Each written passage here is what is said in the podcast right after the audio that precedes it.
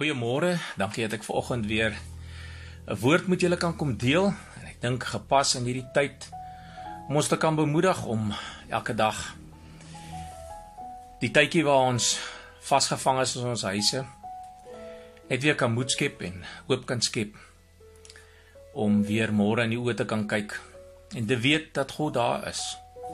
Dat hy nog steeds die een is wat na ons omsien, nog steeds die een is wat voorsien en nog steeds die een is wat ons toekoms in sy hande het. Vanoggend wil ek 'n woord vir julle bring oor die brood wat 'n klank vrystel. En voor ons daar kom, kom ons hou ons oë toe. Vader, ons loof en prys U dat ons vanoggend weer by U kan stil sit. Dankie Jesus dat U die brood van die lewe is wat vir ons gegee is om ons te voed elke dag soos U geleef het. Vir elke woord wat van die Vader uitgaan, so wil ons leef van die brood wat U ons mee voed, veral in 'n tyd, Here, waar dinge hopeloos lyk. Like. Hulle ons kom vashou en kom eet. Baie, sommer baie van hierdie brood om ons te voed. Om ons hoop vir die toekoms aan die gang te hou. Ons loof U. My hele gedeelte vanoggend het ek gegrond op die op my stil raak vir maatskappye en vir hulle te bid en ek wil so 'n bietjie profeties net sommer raak aan twee van die visies van maatskappye vir week woord gekry het. En een van die visies wat die Here my gewys het was hierdie boom wat verskriklik rondgeruk word deur winde en storms en en skielik stap die Here om die boom en aan die ander kant is hierdie tafel. Tafel vol kos en ek hoor die Here sê kom sit aan. My tafel van oorvloed wat elke dag daar vir jou is om te kan geniet. Oorvloed om te kan van eet en vir jou hoopvolle toekoms te kan gee. Tweede visie het ek gesien waar 'n persoon met 'n bord staan wat vol krummels is. En toe hy op sy oë opslaan was daar 'n tafel, selfde tafel vol kos en dieselfde trant wat die Heilige Gees van praat waar hy sê moenie kyk na die krummels wat in jou bord is. Moenie kyk na jou omstandighede wat dalk sleg lyk, jy wat jou werk dalk moontlik kan verloor wat alreeds min verminderde salaris ontvang het. Jy wat 'n besigheid het wat wonder hoe gaan jy jou werkgewers Hoe gaan jy vir hulle gee om te eet as daar niks is nie? Volgens kom die Here net en hy wil ons kom bemoedig en wil ek hierdie drie gedeeltes in die Bybel aanhaal, sommer net vinnig deur hulle gaan.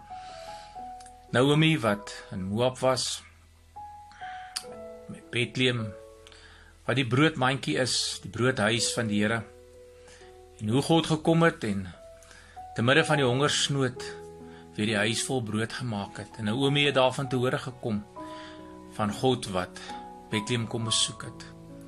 En sy wou teruggaan na haar land van afkoms, daar waar sy vandaan kom. En sy het skoondogter saamgevat en hulle die reis begin wat in haar 'n klank vrygestel het van hoop vir môre. Dat die brood van die huis, huis van die van die brood waar sy kon eet en waar sy gevoed kan word. Dan was daar Elia. Elia het het die Baal profete aangevat vir Jezebel en by einde van die dag het hy gevlug, het hy bang geraak, moeg deur al die oorlogvoering, deur al die gevegte wat hy is, het hy homself in die grot bevind. 'n Engel het hom kom wakker maak. En daar by sy by sy kop daarso was brood vir hom op die kolle en water. En hy het geëet en hy het gedrink en hy het geslaap. Toe hy opstaan het hy daarvan af 40 dae gehardloop tot by die berg. Ek is hierop. Ja. Horeb. Tot by die berg Horeb het hy gehardloop. En daar het hy 'n nuwe klank ontvang van God, 'n klank wat van vars was, 'n klank om sy volgende profetiese tog wat hy moet aanpak voor te sit. Dan was daar Petrus wat Jesus verloon het. Jesus het klaar verskyn. Jesus het klaar homself aan die disippels geopenbaar. Hier is Petrus hulle op die boot saam met saam met sy ander disippels en is besig om vis te vang. Hulle deel nag gevang en daar's niks niks wat hulle kan kan huis toe vat nie. En skielik staan Jesus daar op die strand en sy gooi hulle nette aan die ander kant in. Petrus wat op 'n plek was wat gewonder het, het Jesus hom werklik vergewe. Is hy vrygespreek na hy die Here verloon het? Hoor, dit is Jesus en hy spring oor die kant van die boot en swem kant toe. En daar op die strand Daar het Jesus reeds brood voorberei. Daar het hy reeds vis voorberei. Hulle wag vir die ander disippels en Jesus voed hulle. Hy gee vir hulle brood en hy gee vir hulle vis om te eet. En dan na hulle gevoed is met die brood, kom Jesus na Petrus en sê: "Petrus, het jy my werklik lief?" Petrus antwoord: "Ja, Here, U weet dat ek U liefhet." En 3 keer sê die Here vir hom: "Laat my lammers wy. Pas my skape op. Laat my skape wy." En in daai oomblik word die brood van die lewe vir Petrus gebreek in sy hart. Het hy hoop vir die toekoms, word hy gevoed. En vanoggend is my boodskap hierdie drie plekke wat ek julle gedeel het uit die woord uit. Dat julle sal sien dat God met julle is. Dat hy nog steeds die brood van die lewe is. Dat hy deur die brood die klank van hoop in ons harte wil vrystel die klank wil vrystel dat ons na die toekoms sal kyk en weet dat God elke dag met ons is.